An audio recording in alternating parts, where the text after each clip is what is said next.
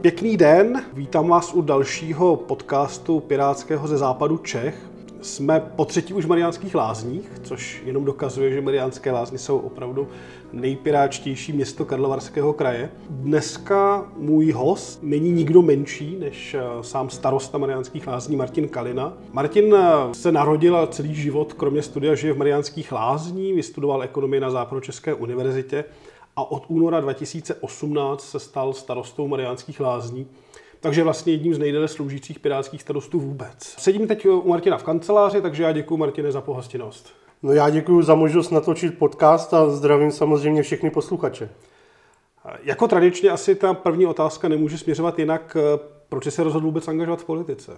No první tradiční a hned jedna z těch nejtěžších, to je takový spíš filozofického charakteru. No ale abych se přiznal upřímně, tak mě politika zajímala vždycky. Už na Gimpl, když jsem chodil, tak eh, jsem se o politiku zajímal a i o tu vrcholovou. Vždycky jsem věděl, kdo je v tu danou chvíli zrovna ministerským předsedou, na rozdíl, na rozdíl třeba od některých jiných. A přiznám se, že jsem eh, prvoplánovitě chtěl i politologii jít studovat. Povedlo se mi teda ale na přijímačkách udělat eh, takovou krásnou věc, že jsem eh, vyplnil všechny testy a po odezdání jsem zjistil, že každý list má i druhou stranu. No, takže samozřejmě tím pádem moje kariéra co by studenta politologie skončila, no a šel jsem teda nakonec s krátkou zastávkou na VŠHT, tak jsem nakonec skončil na ekonomce a tu jsem teda úspěšně dotáhnul až do toho, do toho inženýra jako absolvovaný politolog tě musím říct, že myslím si, že si udělal lépe, když jsi šel na ekonomii, než na politologii, i z hlediska, i z hlediska uplatnění. Proč jsi vybral zrovna, zrovna Piráty? Čím, čím ti ta strana jako imponovala? No musím říct, že v prvním plánu to bylo proto, že mě oslovil můj bývalý spolužák, tehdejší člen Pirátské strany, teď už tedy není mezi námi. Tím nemyslím, že by byl mrtvý, ale přistoupil k hnutí ANO, pan inženýr Knotek. No a jak říkám, protože mě politika vždycky zajímala a v tu dobu i v Mariánských lázních to docela vřelo, protože tady byla ta eh, hodně propíraná kauza okolo naší nemocnice, kdy se jí město vzdalo a převedlo ji do soukromého vlastnictví, tak jsem cítil, že je určitě čas, abych se taky nějakým způsobem zapojil. A když jsem se potom setkal s ostatními piráty Mariánských lázních a zjistil jsem, že je to parta úžasných mladých lidí, a mám mezi nimi řadu přátel. Nevěděl jsem, že dělají tenkrát ještě do politiky. No a pak už k tomu byl jenom poslední krůček, když jsem si důkladně prostudoval program a hlavní myšlenky a teze Pirátské strany. Zjistil jsem, že se s nimi můžu do značné míry, ne 100% stotožnit. No a pak už to bylo jenom o přihlášce, to bylo ještě v časech, kdy z Pirátů bylo pomálu a všichni byli kamarádi, nebyly žádný velký překážky při tom přijímání takže jsme to jenom podepsali, odhlasovalo se a stal jsem se Pirátem na plný úvazek. No a když jsi tu přihlášku podával, uvažoval jsi nebo myslel jsi, že jsi vůbec někdy staneš starostou? Ne, tak to mě upřímně vůbec nenapadlo. Já jsem teda v tom roce 2014, když byly první volby, my už jsme tady v Mariánkách ve vedení, teď v druhé volební období, tak jsem si upřímně ani nepředstavoval, že se dostanu do zastupitelstva. My jsme tenkrát cílili na celkem tři mandáty a já jsem byl pátý, takže jsem se vnímal jako taková podpora. No a když to potom klaplo tak úžasně, že jsme získali těch pět mandátů, tak jsem byl překvapen a musím říct, že úplně tom prvotním šoku jsem i uvažoval, jestli, eh, jestli bych ještě nezískával eh, zkušenosti někde jinde a přepustil to místo, ale přešlo mě to během zhruba 24 hodin. Pokračoval jsem dál, ale už ve, ještě ve chvíli, kdy jsem už seděl v zastupitelstvu a následně potom i v radě města, tak i jako radní jsem pořád ještě nedokázal nějak si představit situaci, ve které bych si na plný úvazek sednul přímo do křesla starosty. Ty jsi vlastně naznačil, starostou jsi se stal půl roku před volbami, minulý rok. I když jsi byl do té doby radní, jaká je to vlastně jako změna, když se z toho, z toho neuvolněného politika stane ten opravdu politik na plný úvazek, i když je to, řekněme, město, které má necelých 20 tisíc obyvatel? No, byl to památný den 20. února pro mě teda, 20. února 2018. To základní, eh, základní, na co se prostě člověk musí připravit, je to, že mění zaměstnání, protože já jsem byl tenkrát zaměstnán, dělal jsem eh, dopravního eh, dispečera u jedné místní dopravní firmy, která má mezinárodní záběr.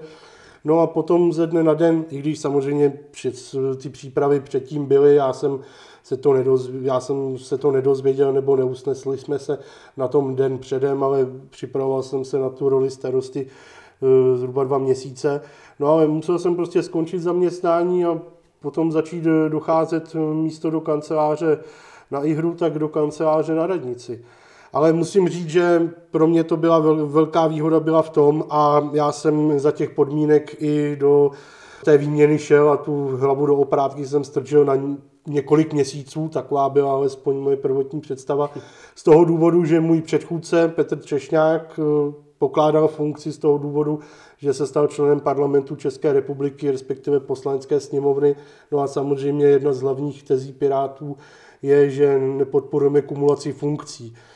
On hned po volbách do poslanecké sněmovny tu funkci v Mariánských lázních nepoložil právě z toho důvodu, že jsme chtěli zajistit jistou kontinuitu a ne, aby to tady eh, odhodil jako špinavý ponožky do koše, ale když mě přemluvil nakonec k té výměně, tak jsme potom zhruba dva měsíce strávili tím, že se mi pokoušel do hlavy nalít co největší pemzum informací a rozjetých projektů, tak abych pokračoval dál.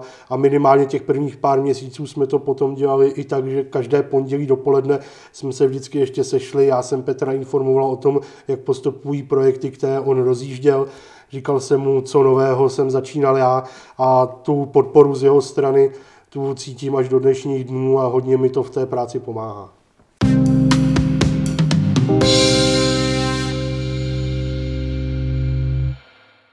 Ty už to vlastně zmínil. Mariánské lázně jsou takovou výkladní skříní Pirátů. V roce 2014 eh, zisk 21%, potom je v krajských volbách 2016 zisk takřka 30%. Jak si vysvětluješ, že zrovna jako v Mariánkách jsou ty Piráti tak úspěšní?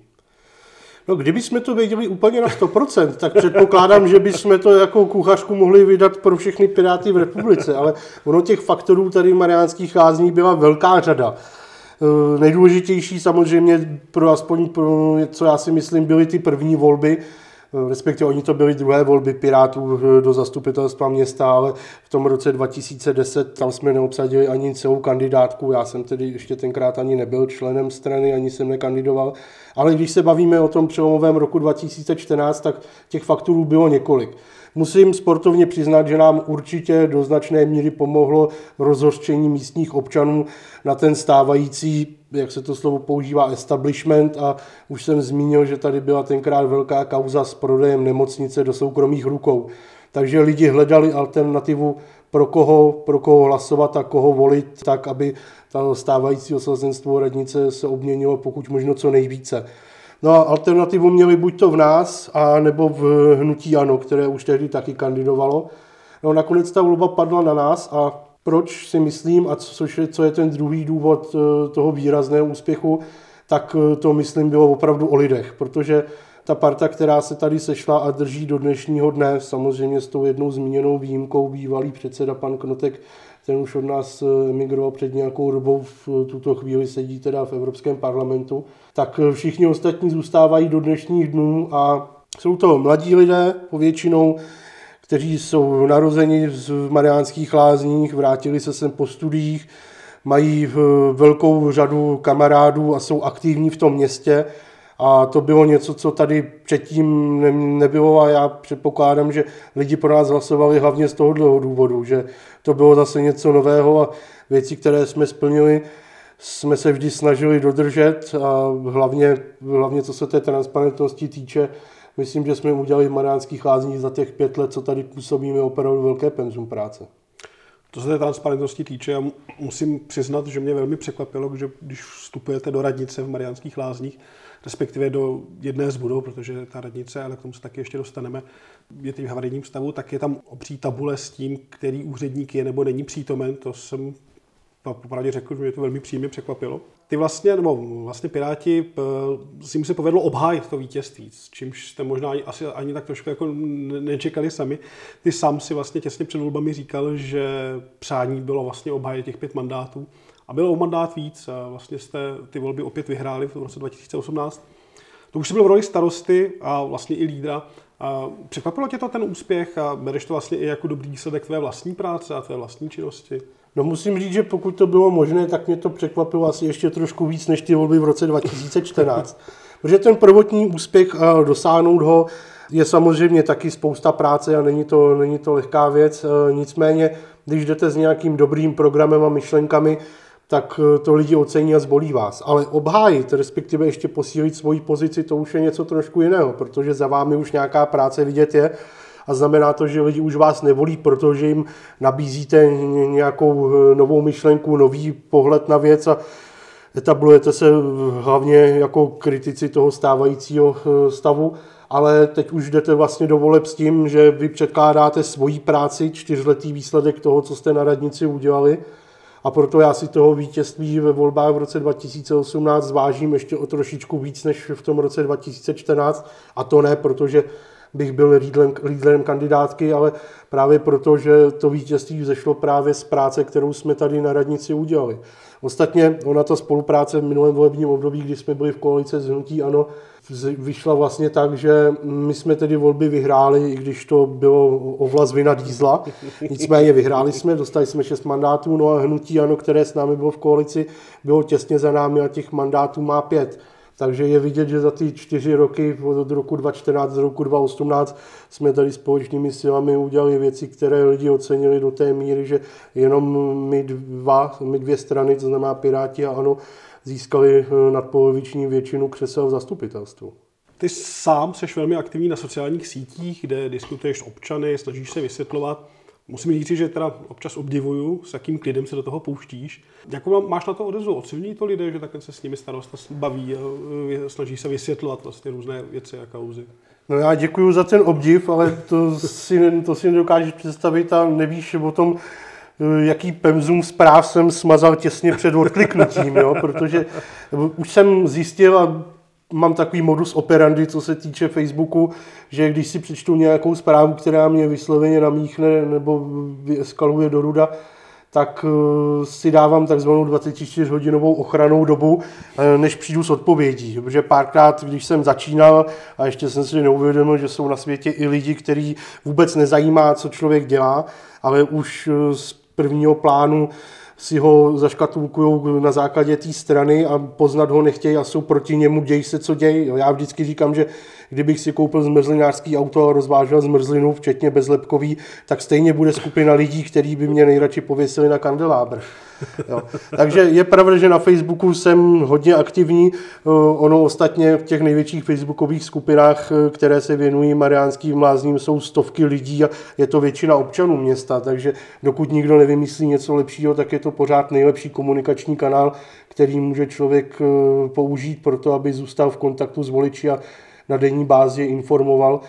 My samozřejmě máme i městský zpravodaj, tištěné médium, které tedy vychází elektronicky, ale tam je možnost eh, lidem říct pár základních údajů jednou do měsíce.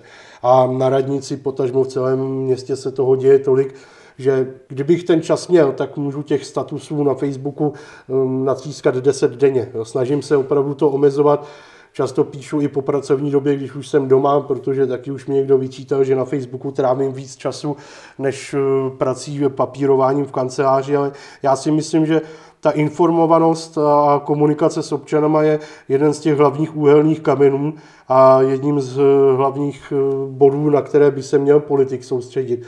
Protože k čemu je, když v kanceláři sedí a pracuje, když lidem nedá vědět, co se ve městě děje. To určitě souhlasím. A vlastně vy jste ji naznačil, eh, Piráti vládnou pátým rokem v Mariánkách a samozřejmě ty, ty různé útoky a hejty asi neklesají tou dobou. Je, je nějaký nesmysl, nějaký, nějaký útok, nějaký hejt, který tě opravdu rozesmál, když jsi prostě řekl, že, že, ten, že ta imaginace toho pisatele je, je natolik úžasná, že vlastně je to až vtipné? Já teda musím říct, že eh, hodně měsíců jsem držel takovou linii, když jsem s tím Facebookem ve větší míře začal po nástupu do starostování, že jsem si říct, řekl, že nesmím zokamurovatět. Jo, takže, ale nakonec si musím teda musím přiznat, že jsem to nevydržel, protože za těch pár měsíců už člověk eh, ty falešné účty a ty troly prostě rozezná. Takže eh, mám asi pět nebo šest favoritů, který jsem na Facebooku zablokoval, jo, protože to byly tři profily, ty, který se narodili ve stejný den, akorát to bylo v jiném roce a založený byli v ten samý den. To už to prostě bije do očí. No. Ale když se ptáš teď na to, jestli mě v poslední době něco pobavilo, to teda nebylo přímo na Facebooku, i když já jsem to tam potom komentoval, ale musím říct, že jeden nejmenovaný občan našeho města se vyjádřil v diskuzi pod jedním článkem o Pirátech eh, na novinkách. A já o něm vím všeobecně, že je to velký, já nemůžu teď, nemůžu použít sarkazmus, protože tady není vidět gestikulace, takže je to velký odpůrce Pirátů v uvozovkách fanoušek a je to přesně ten typ, říkám, že i kdybych i kdybych mu řekl, že jsme mu zařídili výhru v loterii, tak stejně řekne, že jsme parta debilů. No, takže ten měl na novinkách eh, takový krásný proslov. Eh, bylo to, myslím, pod článkem o pokusu o odvolání Jakuba Michálka, že popisoval, popisoval situaci s Pirátama, jak je všechno špatný a stahoval to všechno na situaci v Mariánských lázních. Kromě toho balastu o té celorepublikové úrovni, ke které jsem se vyjadřovat nechtěl, tak tam právě pět řádek věnoval Mariánským lázním a na těch pěti řádkách, v pěti větách se mu, udělalo, se mu podařilo udělat celkem šest chyb. Jo, a tam byly takové perly, jakože za dob vlády Pirátů v Mariánských lázních prožrala, eh, prožrala naší radnici Dřevomorka, no tak na to jsem tak sarkasticky eh, na tom Facebooku napsal, že Dřevomorka je sice problém, to je pravda, celou republikou je v domech, ale že by zákeřně čekala na výhru Pirátů ve volbách a za rok prožrala komplet celou radnici, to se mi nějak nezdá. No. Pak nás tam ten pán třeba obvinil z toho, že za dobu naší vlády mezi roky 2014 a 2018 z Mariánských lázní zmizela třetina obyvatel. Já teda ty čísla znám, ale pro jistotu, když jsem si říkal možná, že jsem se ráno probudil v nějaké alternativní realitě, tak jsem si to ještě ověřoval, ty čísla. A je to, je to tak, že za ty čtyři roky odešlo z Mariánských lázní, respektive úbytek těch rezidentů byl zhruba 320, to dělá nějakých 2,4%, jo, takže ten pán si tam úplně v klidu smrkne číslo, kde se prostě střelí, střelí o 30%. No a těchto těch věcí tam bylo daleko víc. Ale tak říkám, tohleto, on člověku potom už ani neví, jestli ho to pobaví, anebo ho to spíš naštve. Já se snažím tyhle ty věci brát většinou teda s nadhledem, ale je pravda, že někdy mě to naštve už jenom z toho důvodu, že lidi ostatní, ty čtenáři na novinkách situaci v Mariánských lázních neznají a pak vidíte, když samozřejmě mu to lajkují takový podobný odpůrci Pirátů, jako je on sám, tak on, takovýhleho, titul, takovýhleho příspěvku, které já osobně považuji za blábol, protože tu situaci znám a vím, že si ten pán sucá čísla a fakta z palce a že jsou to všechno blbosti, tak stejně on u něj má 24 eh, prstů nahoru, ani jeden dolů. Jo. A takovýhle člověk potom šíří v uvozovkách slávu Pirátů po republice, tím, že si na novinkách vymýšlí. No. A jeden příspěvek člověk odchytne, ale jestli jich hmm. pět někde napíše potom cestou jinde a taky, taky si tam zafabuluje, tak to už prostě neovlivníš. Takže ono je to dvousečná zbraň. Já Facebook používat nepřestanu, informovat občany budu, ale někdy člověk opravdu musí ty zuby zatknout a i když by třeba osobně, jakožto fyzická osoba reagovat chtěl, potažmo se třeba i někam rozít a vyříkat si to face to face, tak uh, už mi párkrát bylo řečeno, že uh, není dobré okomentovávat úplně všechno a já se té zásady v poslední době opravdu držím.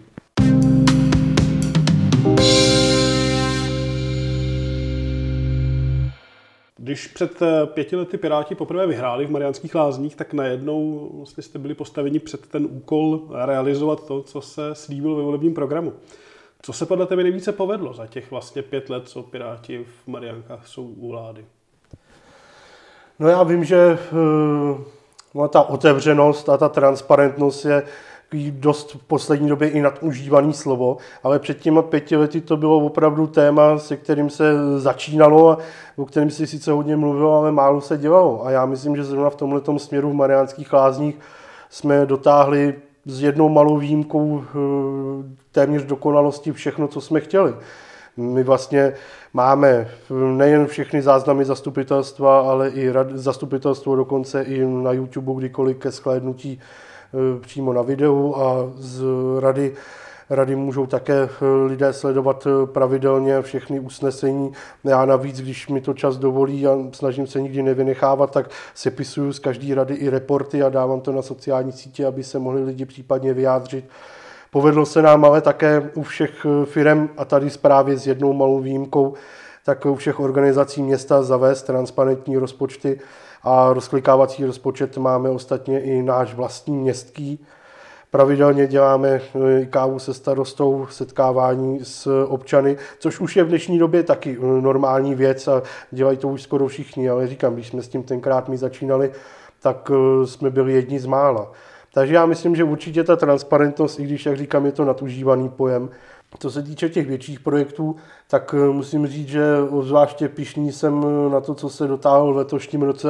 To byla velká rekonstrukce naší chladicí plochy na zimním stadionu. My jsme s tím projektem teda začínali už hned po volbách někdy v roce 2014, na přelomu 2014-2015. Dostali jsme tenkrát eh, nebo ne dostali, my jsme tenkrát podávali i žádost o dotaci, no a pak trvalo dva roky, než nám tu dotaci přiklepli, no díky bohu nakonec vůbec za ní. No. Ale za, ty, za tu chvíli ekonomika je v boomu, stavební firmy obecně mají hodně práce, tak zakázky všechny vyletěly strašně nahoru a je pravda, že prvotní eh, odhad nákladů u té akce byl něco kolem 30 milionů, nakonec jsme to vysoutěžili za 37. No. Ale 19 milionů z toho byla dotace, takže i tak jsme se do toho pustili. Teď začínáme rekonstrukci domu Chopin na hlavní třídě, který je ve vlastnictví města. No a máme čáku na to, protože v letošním roce bychom měli dokončit vystěhování zbytků úředníků z budovy radnice, No a až to bude komplet a bude ten barák prázdný, tak eh, vyhlásíme výběrko na projektanta. První odhady přes palec na tu budovu radnice, na její rekonstrukci byly něco kolem 300 milionů korun, takže já předpokládám, že ta projektová dokumentace samotná se vždycky pohybuje kolem 10% celkové částky za rekonstrukci, takže určitě něco kolem 30 milionů si budeme muset připravit jenom na ty papíry. No ale chtěli bychom tu rekonstrukci pořídit s co největším přispěním dotačních titulů a nechtěl bych, aby i do budoucna působila jenom čistě jako úřednický geto, ale minimálně v tom přízení bych z toho chtěl udělat i komunitní centrum, aby tam byl nějaký velký sál, sklípek eh, nebo nějaká restaurace a zázemí pro náš klub seniorů. Takže to bude ještě práce a co je před náma. No. Ale kdybych měl teda se vrátit k té původní otázce a to je zhodnotit, co se nám nejvíc povedlo, tak já opravdu myslím, že ta otevřenost radnice, i když se v dnešní době považuje za samozřejmě skoro všude, tak my jsme to tady opravdu museli dávat dohromady komplet všechno. No a potom ty velký projekty, to znamená začátek rekonstrukce Chopinu, máme za sebou hotový zimák. Na základní škole v Ušovicích jsme eh, teď dělali nové školní dílny taky zhruba za 15 milionů.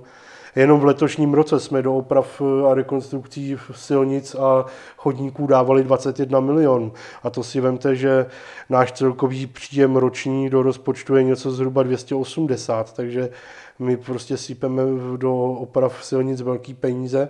Chtěl bych to zachovat i pro příští rok, ale tam to vypadá docela zajímavě, protože spousta lidí si řeklo o spousta peněz a ty příjmy jsou bohužel jenom takové, jaké jsou. Takže postupně dáváme ten rozpočet dohromady a škrtáme, kde se dá a kde to nebude bolet a uvidíme, jak to nakonec dopadne. Já teda ještě za sebe jako fanoušek eh, trolejbusové dopravy musím ocenit, že se povedly získat ty dotace vlastně na obnovu vozového parku trolejbusu. No vidíš, já tady, já tady, mluvím, já tady mluvím o rozpočtu na příští rok, když jsi se ptal na největší úspěchy a na tohle zapomenu. No. To je pravda a nejde vlastně jenom o ty trolejbusy. My stojíme teď eh, před kompletní eh, obnovou nejen vozového parku, ale celého systému naší městské hromadné dopravy. A je pravda, že jsme obdrželi dotaci na rekonstrukci trolejbusů, s tím, že tam ty celkové náklady jsou něco kolem 120 milionů a ta dotace je téměř 90, takže 30 milionů do toho stejně půjdu z našeho, ale i tak těch 120 milionů bychom ze svého těžko dávali dohromady. Takže to je velký úspěch. A separátně vedle toho ještě dalších 45 milionů dostaneme na rekonstrukci naší měnírny a části toho trolejového vedení. No, takže velká část té obnovy městské hromadné dopravy už je, už je za náma a povětšinou z dotačních peněz. Nicméně pořád ještě obnovit zbytek toho trojového vedení nás něco stát bude. No. Ale to MHD v Mariánkách je takovou výkladní skříní, i když nás to stojí strašný peníze, to je pravda. No, ročně přes 15 milionů korun jenom na kompenzacích, což zase při našem rozpočtu jsou fakt velký peníze, ale je to taková výkladní skříň a já myslím, že minimálně co se frekvence jíst týče, tak to se s náma nemůže měřit skoro žádné jiné město v naší republice. Teď jsou byly taky jako pozitivní, kde naopak ale zase vidíš to, co se nepovedlo. Třeba co, co tě nejvíc mrzí, že bylo, bylo v programu, ale nepovedlo se to přetavit. No nejvíc mě mrzí a my jsme si to dali do programu i teď na další volební období a já s tím chci co nejvíc pohnout. Dostanu se potom ještě k tomu, proč se nám to teď nedaří. A to je e, výstavba bytů a nebo nabídka, e, nabídka parcel pro individuální bydlení. Jo, co se týče nabídky parcel pro individuální bydlení, tak my máme vytipované přímo lokality, už máme nakreslený i nějaký základní schémata. Jsou to dvě lokality v Mariánských lázních s celkovou kapacitou kolem 70 parcel pro, rodinu, pro rodinný domky, což není málo v Mariánkách. Ale my poslední rok narážíme na ten problém, že už jsme třikrát vypisovali výběrové řízení na projektanta, který by nám dal dohromady projektovou dokumentaci, aby jsme vůbec mohli začít s přípravou a zasíťováním těch pozemků a výstavbou silnic. A už třikrát jsme museli na radě města rušit výběrové řízení, protože se do něj nikdo nepřihlásil. Já už jsem teď tak zoufalý, že jsem dokonce mimo vedoucímu odboru investic řekl, aby veškeré podmínky, co se týče kvalifikačních předpokladů, Eh, toho případného projektanta eh, z té nabídky prostě vyrazil. Takže jediný, co já teď po tom člověku, který by se nám do toho přihlásil, chci, je, aby měl potvrzení, že eh, má razítko, že může takovouhle práci vykonávat. A je mi úplně jedno, jestli to bude jeho, jeho první projekt. Prostě potřebuji, aby mi někdo nakresl silnice a sítě do pozemků. No a druhá věc je ta bytová výstavba, co já vždycky říkám Nondovi Jalovcovi z Chebu, co mu závidím, tak Cheb eh, tím mají bytů, že hm, pomalu, nechci říct, že neví, co s nimi, ale oni si můžou teď dovolit třeba, aby udrželi lékaře v nemocnici, tak jim nabízí prostě obecní byty. No, v Mariánských lázních byl ten trend trochu jiný a já a priori říkám, že to bylo špatně, ale po revoluci prostě se tady bytový fond rozprodával až do té míry, že se město zbavilo úplně všech bytů. No, nabízelo je stávajícím nájemníkům, bylo to úžasný, já si nemůžu stěžovat, i moje rodiče. Ten tehdejší obecní byt dostali za zvýhodněnou cenu jakožto nájemci takže bylo to fajn, ale došlo to až do toho extrému, že město v současnosti až na několik výjimek a byty zvláštního určení na kavkárně žádný byty nevlastní. Jo, a ten nedostatek eh, v tomhle směru a absence bytového fondu eh, je citelně znát už třeba právě z toho důvodu, že na mě už se taky obrátili zástupci Mariánsko-Lázeňské nemocnice, že by chtěli přilákat další lékaře a že by jim rádi nabídli bydlení jestli nemáme obecní byt, který bych eh, napídnul. No a já bohužel pořád ještě musím říkat, že nemáme. To samý chtěl bych prostě pár startovacích bytů pro mladé rodiny, aby mohli, já nevím, třeba lidi od 20 do 30 let eh, za zvýhodněný nájemný začínat nějakým způsobem, eh, než se trošičku vypracují. No ale pevně doufám a mám pořád takovou naději, že se to podaří. My máme vytipováno pár objektů, které bychom mohli předělat na nájemní bydlení. Teď eh, jsme v té fázi, že připravujeme, eh, připravujeme výběrová řízení na projektové dokumentace. No a mám takovou informaci, že v rámci toho slavného slavného restartu, což je takový balíček eh, všelijakých dotačních možností, speciálně vytvořený pro tři strukturálně postižené regiony, kam spadá teda Karlovarský kraj, vedle nás tý Ústecký kraj a potom Moravskoslezský, tak v jeho rámci, když jsme měli setkání starostů s paní hejtmankou, jsme kladli právě velký důraz na bydlení a na možnost čerpat finanční prostředky na rekonstrukce starých objektů a přizpůsobování na byty. Nemám informaci o tom, že by to, že by to zatím bylo v chodu. Teď vím, že akorát jsou nějaký komunální domy pro seniory, ale my tady poměrně velký dům pro seniory máme, takže tohle to já stavět nechci. Já bych chtěl stavět dům, do kterého, a neříkám, že tam seniori nebudou moc potom mít taky, ale abych nebyl omezený tím dotačním titulem, že tam můžu pustit jenom lidi na 60 let, ale aby jsme prostě zrekonstruovali velký objekt, udělali tam 50 bytů a mohli je nabízet tomu, kdo je potřebuje. Takže je pravda, že v tomhle tom, a my už jsme to měli v našem volebním programu už v tom minulém volebním období, ale bohužel ta věc postupuje pomaleji, než jsem prvotně očekával. Ty už to vlastně tady zmínil, rekonstrukci radnice, což je asi ten největší úkol, před kterým město bude stát, si myslím. Vím, že v dříve byly i v jednání varianta, že by se postavila radnice nová. Nakonec tedy jste se shodli, že se bude rekonstruovat ten stávající objekt. Je to tak, no, ono Tohle to je téma, který už se s námi táhne vlastně od roku 2015, kdy se propadnul strop v jedné kanceláři. V návaznosti na to jsme nechali udělat sondy a zjistili, že ta radnice drží pohromadě už tak jako jenom silou vůle, protože je to tou dřevomorkou prožraný.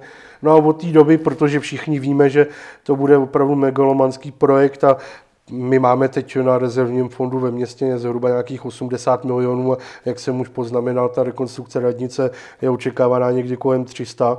Takže tohle to nás opravdu zadluží jako město na dlouho. Takže chodí se okolo toho dost po špičkách, dlouho se vedla debata vůbec právě jestli stavět nebo nebo rekonstruovat tuhle. Nakonec eh, se tenkrát zastupitelstvo usneslo a my pořád to usnesení tlačíme před sebou a řídíme se jim, že budeme rekonstruovat ten stávající objekt. Bude to opravdu velká akce. My jsme teď v poslední době měli jednu takovou, já si pořád myslím, že to byla šance. Tady vedle radnice má pozemky jedna společnost, která teď v nejbližších dvou letech tam chce zhruba za miliardu dělat velkou investici budou rekonstruovat jeden svůj hotel a přistavovat tam tři další. A v té naší budově se zhlídli, protože oni nechtějí ve svých budovách plácat místo velkýma kongresovými sálama, tak říkali, že by byli ochotní tu radnici koupit, celou ji zrekonstruovat a dole udělat e, velký kongresový sál, o který bychom se mohli dělit, my bychom ho měli na zastupitelstvo, oni na ty svoje plesy a podobné věci. No a do toho hořejšku, do těch pater by nás normálně nechali zpátky s tím, že my bychom tam byli teď v nájmu.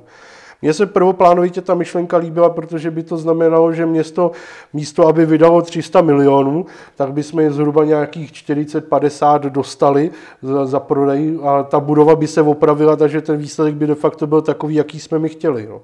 Ale zvedla se proti tomu velká vlna odporu a já jakožto představitel a politik a člověk, který si myslí, že Vox Populi, Vox Dei není jenom heslo, ale je to životní moto, akcentuju tu petici, která se dala dohromady, bylo tam 1500 podpisů, Samozřejmě je diskutabilní, do jaké míry potom podepisujete petici, která se prostě jmenuje Zachraňme z radnici Mariánských lázních a podrobnosti tam napsané nejsou. Na základě toho teď pokračujeme v té linii, že budeme radnici rekonstruovat e, za své. Budeme tu radnici rekonstruovat s tím, že opravdu bych tam chtěl vyčlenit část e, pro komerční využití, aby se tam někde udělali kanceláře, část udělat nějaký komunitní centrum. V této oblasti je ještě možnost i dneska si sáhnout na nějaký dotace, protože na rekonstrukce radnice jako takový žádný dotace nikdo už nedává. Trošičku mám obavy, protože úvěry nebo úvěr u banky samozřejmě znamená, že potom musí člověk každoročně splácet a o to, co vydáte na úrocích, na splátkách, musíte samozřejmě povýšit, povýšit investiční část rozpočtu. Takže to pro nás bude v horizontu nějakých 10 až 15 let podle toho, jak se ten úvěr domluví, znamenat utáhnutí opasku, co se týče té investiční části. No. A je to škoda, že jenom kvůli jedné budově ale nedá se nic dělat. No. Někde sídlit musíme a v tom domě, ve kterém jsem tě dneska přivítal, tak tady sedíme Eh, z dobré vůle Karlovarského kraje, protože ta budova patří jim. Je pravda, že nám už se podařilo jim ji vytopit dokonce, no, ale nebylo to práv, plánovitě. No. My za to nemůžu říct, že to nemůžeme, ale o víkendu v pátém patře prostě praskla voda. Naštěstí jsme to zjistili ještě v tu sobotu, takže tekla asi pět hodin. No. A je to pojištěný, takže pomalu se ten dům opravuje zpátky, aby jsme ho případně, až odsaď eh, odejdeme, mohli kraji vrátit v důstojné podobě. On není špatný, já přemýšlím, přemýšlím dokonce i o tom, že bychom se s krajem dohodli, že bychom si ho časem koupili a tady to dřív eh, bývaly studentské koleje, eh, takže, nebo internát respektive. A dispozice to má dobrý, že v tom každém patře by se drobnýma stavebními úpravama mohly udělat dva byty, takže je to taky další možnost, eh, jak na nějaký byty si šáhnout. Kromě opravy radnice, kromě vlastně bytové výstavby, co, co dalšího v plánu na ty následující roky je? Nebo pokud můžeš odhalit, na co by se jako rád zaměřil? Já bych se chtěl třeba v příštích letech určitě zaměřit na problém, který naštěstí v Mariánských lázních nás zatím netrápí tolik, teda začíná trápit zbytek republiky a ono to k nám nakonec stejně dojde. A to, je, to jsou problémy s těmi klimatickými změnami a nedostatek vláhy a vody všeobecně a taky zeleň takže to je něco, co budeme muset dávat dohromady. My máme na kraji katastru eh, velký rybník, pro ty, kteří jsou z okolí Mariánských lázní nebo ho znají, tak jedná se mi o velký knížecí. A to je rybník, který má velký potenciál, co se týče množství vody, ale je pravda, že už několik dekád mm, nebyl ošetřována, je tam tolik bahna, že ta voda už tvoří prakticky jenom takový škraloup. Takže my máme připravenou projektovou dokumentaci, hlídáme si pravidelně dotační tituly, vím, že se ty dotace vypisují. My máme jediný problém, že nemáme zatím určenou deponii, kam s tím bahnem. Takže já teď jsem se domluvil i s mýma úředníkama, že svoláme i starosty okolních obcí a pokusím se na ně apelovat, jestli by někdo z nich nikde nevyškrábal pozemky poblíž toho rybníku, aby jsme tam, aby jsme tam mohli to bahno uskladnit a udělat ho. Ale co se týče boje s, se suchem, tak my začínáme tvořit i v parcích, obnovovat tam tůňky a malé rybníčky. No a třeba v letošním roce, co akcentuju jako s povděkem, tak Ministerstvo životního prostředí teď vyhlásilo takový první výkop eh, toho jejich eh, ambiciozního plánu zasadit do roku, myslím teď 2024, 10 milionů stromů městských zástavbách. No tak já jsem potom hned skočil, protože už se tady několik let po Mariánkách hovoří o ne nutnosti, ale že by bylo fajn, kdyby jsme si zřídili vlastní městský sad, který tady historicky kdysi býval, ale to už je řadu let, já si ho ani nepamatuju. No a ve spolupráci s mými úředníky z životního prostředí, tak eh, jsme vytipovali jednu oblast, podali jsme žádost v té maximální výši 250 tisíc, teď čekáme na to, jak to dopadne. No a zrovna v tomhle směru já bych potom chtěl ty sady rozšířovat i dál, protože čím Ono jde o to, že lidi nejvíc potěšíš maličkostma, na který si můžou šáhnout. Jo. Já vím, že to prvoplánovitě není práce pro starostu, který by se měl věnovat strategickému řízení a vizí, vizí do budoucnosti, což samozřejmě děláme taky, ale nejvíc tě potěší, když pro někoho něco uděláš a pak přímo s tím člověkem mluvíš. Jo. Já když někam nechám nainstalovat lavičku nebo po stížnosti jedné dámy jsem nechal zrekonstruovat lávku mezi, mezi Mariánskými lázněmi a Hlecebí, a potom, když ten člověk přímo ti poděkuje a vidí, že ta tvoje snaha měla nějaký reálný výsledek, tak je to to nejlepší. Ty jsi mi docela nahrál těmi, těmi maličkostmi na moji další otázku.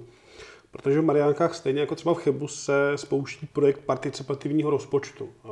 To si vlastně od toho slibuješ a jaké jsou parametry. Už v Chebu tam je naplánováno 5 milionů, to jsem se bavil vlastně s radním Ondrou Špedlíčkem, tak jak, jak to bude vypadat v Mariánkách? No, tak Cheb má trošičku jiné možnosti, než máme my. No. A já bych to teda zrovna ne, neoznačil za maličkost, ono to je jeden z úhelných kamenů teď. Uh, já naše... jsem ty maličkosti myslel Ro, rozumím. v smyslu, že staráš o ty lavičky, o tu, o tu lávku, ne, jo, jo, jo. ne ten samotný participativní no. rozpočet, to pozor. Nebyla to pro nás rozhodně maličkost na letošní rok, protože uh, dávali jsme to prakticky dohromady, dohromady všechno sami, že jo, úředníci tak jako zpovzdálí sledují, co se bude dít, pro ně je to prostě novinka, že by se peníze dávaly přímo lidem, ať, ty, ať si s nimi dělají, co chtějí. Teď budou muset úředníci posoudit jejich relevanci no a potom to předhodíme lidem k hlasování. No. Ale my jsme teda pro letošek uvolňovali eh, jako pilotní program 500 tisíc korun, s tím, že jsme to rozdělili ještě na mm, tři eh, oblasti, velké, střední a menší projekty. Já jsem ještě ani nezjišťoval, kolik nám nakonec těch projektů přišlo. O několika vím. Vím, že mm, nějaký soubor maminek z Mariánských lázních tam dával jako projekt eh, nějaké velké eh, jako živé šachy, pak tam byl nějaký pán, který chce v Mariánských lázních prosadit tvorbu knihobudek jo, a podobný, podobný drobný, drobný věci.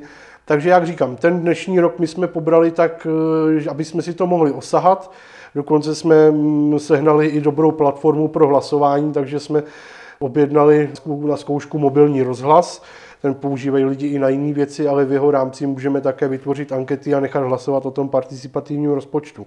No a jestli se to letos eh, osvědčí, já pevně doufám, že jo, tak na příští rok bychom tu částku navyšovali a takovým našou, naší ideální představou do toho konce, že by ten, že by ten participativní rozpočet měl být ve výši mezi 3-4 miliony korun. Ale musíme jít postupně, já říkám, letos nám hodně dlouho trvalo, trvalo, než jsme vůbec přišli na mechanismus, jakým to dá dohromady. Neměli jsme hodně dlouho žádnou platformu pro hlasování takže my jsme to potom eh, docela na poslední chvíli všechno dávali.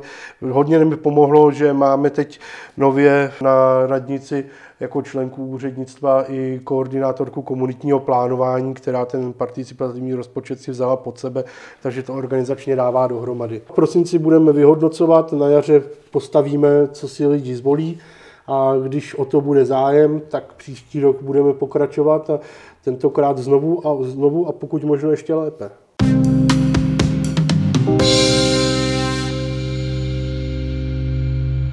Jak už jsem vlastně zmínil na začátku, ty jsi se v Mariankách přímo narodil, máš teda možnost určitého srovnání. Jak se podle tebe Marianky za těch posledních 20-30 let změnily? Já jsem přímo, přímo tady v naší porodnici narozený, to je pravda. No, no tohle je složitá otázka. Mně je teda 35, to je pravda, no ale tak do těch deseti let člověk nevnímá, že jo. Já jsem měl v hlavě hlavně tu školu, kam jsem chodil a svoje bezprostřední okolí, no. Kdybych měl mluvit o těch změnách, ono, každý město je živý organismus a vyvíjí se. Tady nová budova vyroste, tady stará spadne, tuhle tu otázku by ti asi každý zodpověděl úplně jinak. Záleží na tom, jestli je to spíš staromilec a máme tady takový, který se zaměřují hlavně na to, že jsou budovy, které chátrají, ale to, že vedle těch chátrající se staví tři nový, už je nezajímá. Máme tady naopak lidi, kteří mají podobný názor na věc jako já a to, jak už jsem zmínil, že město je živoucí organismus a že je jenom přirozený, že něco končí, něco jiného začíná.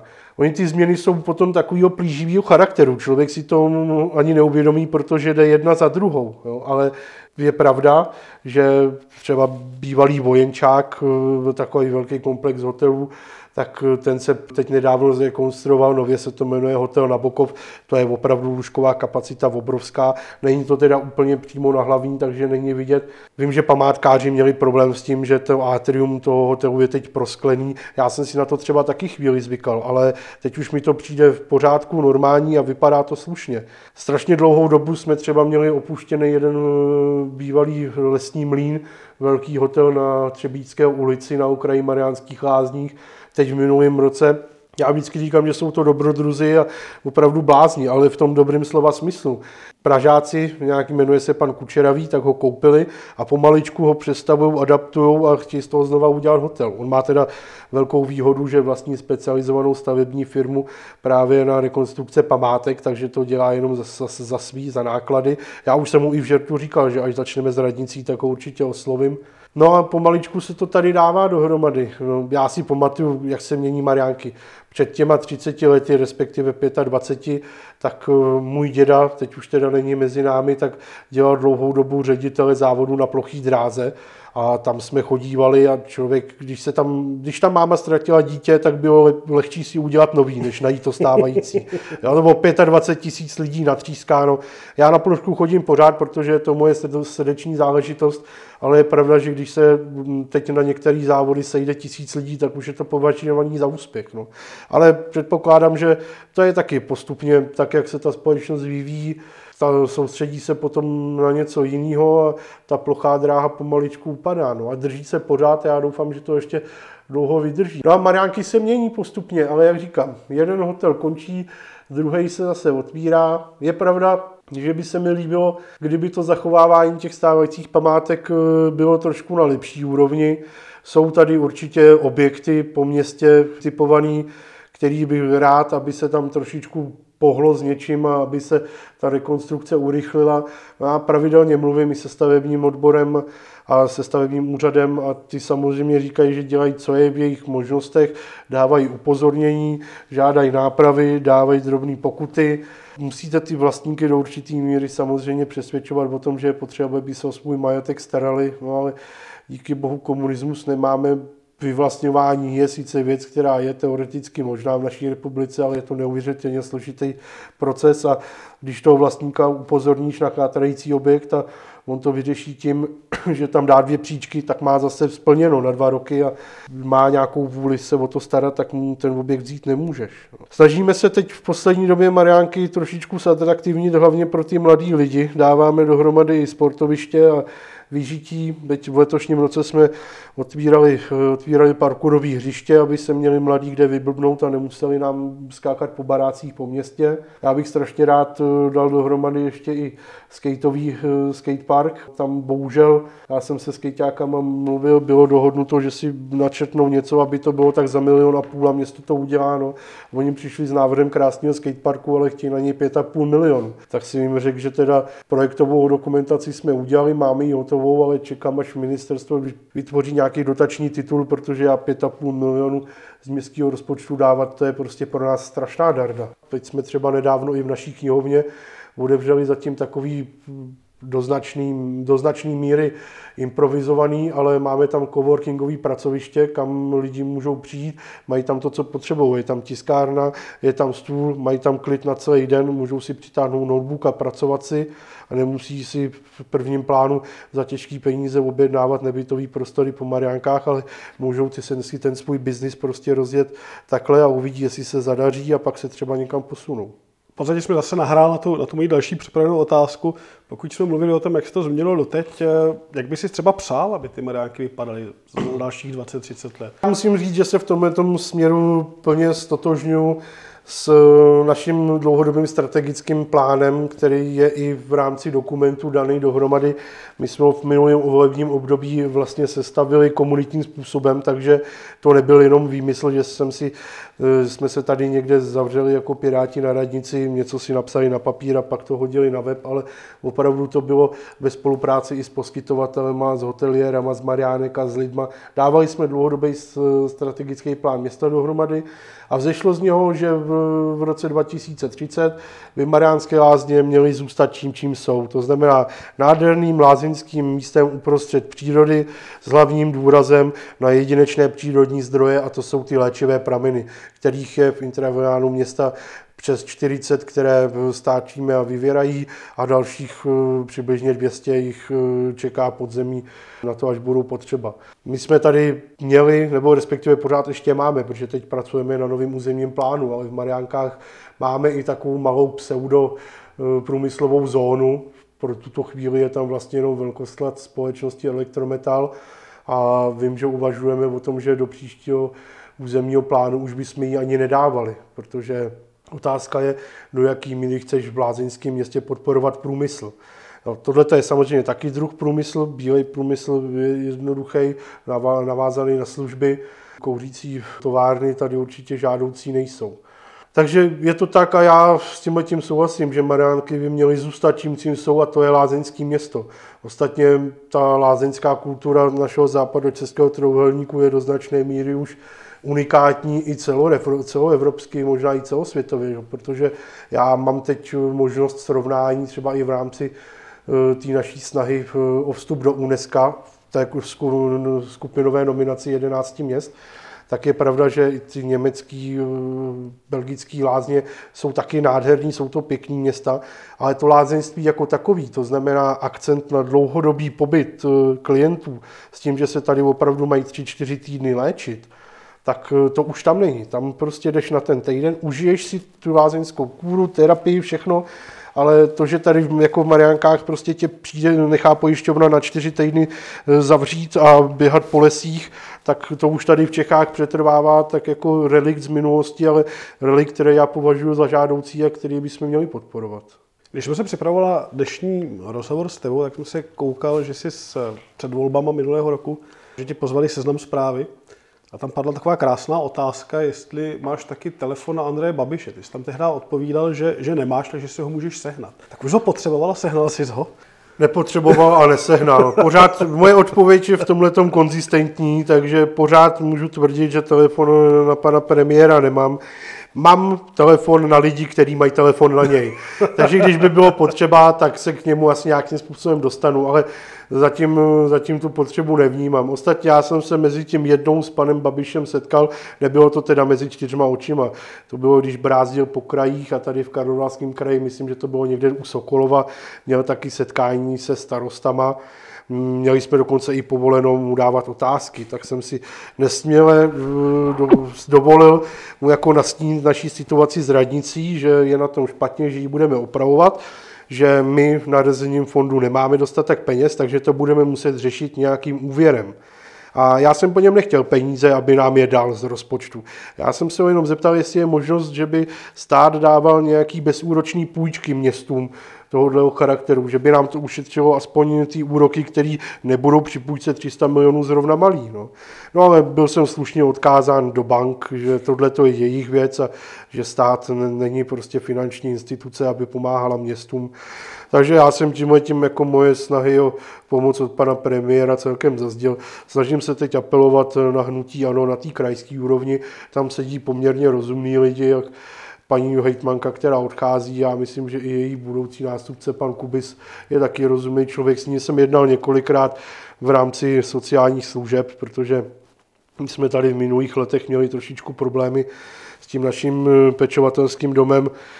Byly tam nějaký eh, renonci při podávání žádostí o dotace a teď teda musím zaklepat na dřevo, že už se to lepší a na letošní rok jsme těch dotací dostali, eh, dostali požehnaně není, není chyba v kraje, že z ministerstva přišlo potom v tom třetím rozdělovacím období málo peněz, takže jsme si žádali o dofinancování 3,5 milionu, dostali jsme milion a půl, no, ale co přišlo, to kraj rozdal dál, předpokládám, že to do kasičky nikde nenaházeli, takže Uvidíme, jak to bude s panem Kubisem a říkám, tady na městský úrovni se s Aňákama domluvím a na krajský ostatně taky. Ten zbytek bitev na tý státní, to ať si vybojují kluci ve sněmovně. Když jsme také eh, připravovali to natáčení, tak eh, zazněla vlastně od tebe hláška, že starostou seš 24 hodin denně. Jak, jak relaxuje starosta, který musí být 24 hodin denně na, na telefonu a pokud teda vůbec relaxuješ, pokud na to jako sebereš čas? Ono je totiž strašně, strašně ošidný eh, si nějakým způsobem uvědomit, eh, co ještě je práce a co už se dá kvalifikovat i jako zábava. Jo. Kdybych to bral striktně jako práce, že to vykonávám jako starosta, tak se opravdu nezastavím. Jo. Ale jsou věci, které já nepovažuji za práci a který mi naopak eh, dělají čest, že se můžu zúčastnit. Teď třeba narážím na pravidelný páteční koncerty našeho západu Českého symfonického orchestru. Někdo by to bral třeba jako pracovní povinnost, ale já se tam opravdu těším a chodím tam rád. A to znamená i většina akcí, které jsou o víkendu. Nebo zrovna včera. Zrovna včera jsem celý odpoledne byl v Chebu, protože se tam vyhlašovalo každoroční eh, oceňování seniorů v Karlovarském kraji. Teoreticky je to taky součást práce starosty, ale já tam jedu rád. Potkal jsem se tam a pokecal, protože vyslali celý autobus, tak jsem pokecal se seniorem a od nás. Byl tam oceňován třeba pan Lokajíček, to je impozantní pán, který mu táhne na 92 let a už tři dekády tady železnou, ale spravedlivou rukou vládne klubu seniorů. Takže tohle to jsou věci, které se teoreticky sadí do práce, ale já si už i v tomhle smyslu odpočinu. No a když potom se někdy naskytne víkend, kdy mám volno, což teda taky nebývá úplně zvykem, většinou ty akce i o víkendu bývají na měs, městské, když mám opravdu čas pro sebe, tak eh, většinou strávím s rodinou, s rodiči nebo se sestrou, buď grillujeme, nebo jenom tak relaxujeme a já strašně rád čtu. To se mě drží od malička, já jsem se naučil číst ještě dřív, než jsem šel do školy, takže je pravda, že jsem se ze začátku docela nudil. No, ale eh, čtu strašně rád. Myslím, že mi to pomáhá i v tom nabírání slovní zásoby, takže při podobných rozhovorech potom nemám takovou trému a nelovím ty slova. No a teď zrovna čtu, už je pravda, že asi po třetí, pokud mě paměť neklame, tak pomaličku pročítám celou země plochu od Terryho Prečeta, to jsou úžasné knížky. Teď bych si chtěl sehnat bibliografii od pana, eh, od pana Kulhánka, no, protože ten píše takovou zajímavou, zajímavou science fiction laděnou s komedií, je to o upírech, ale mm, bohužel pan Kulhánek teda teď už netvoří, i když, eh, i když mezi náma je. No a jeho knížky jsou k sehrání poměrně dost špatně.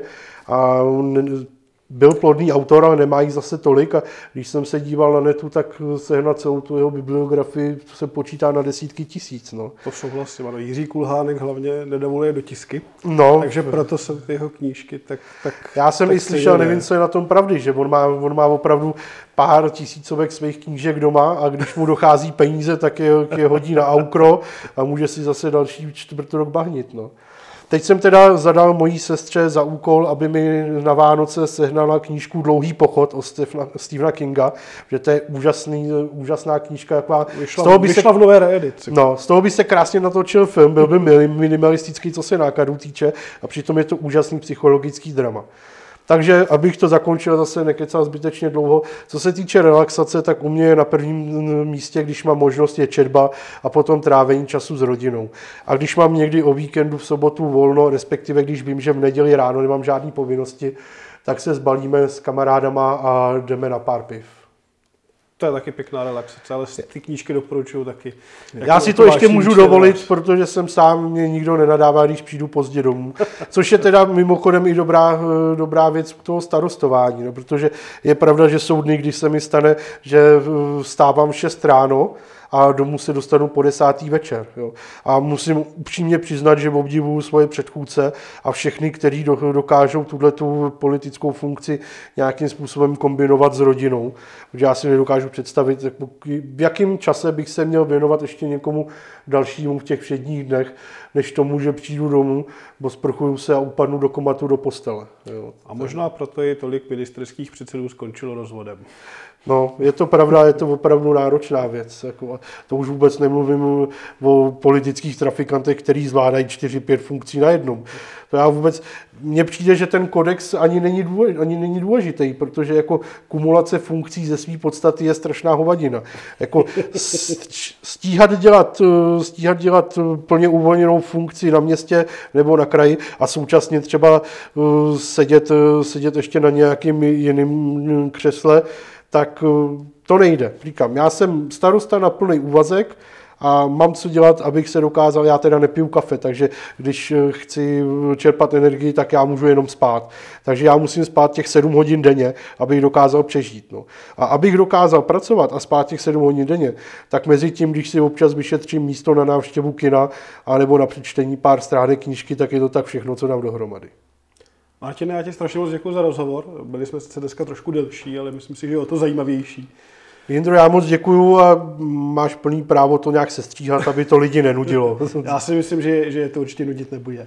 Eh, díky za poslech a zase někdy příště naslyšenou. Mějte se pěkně.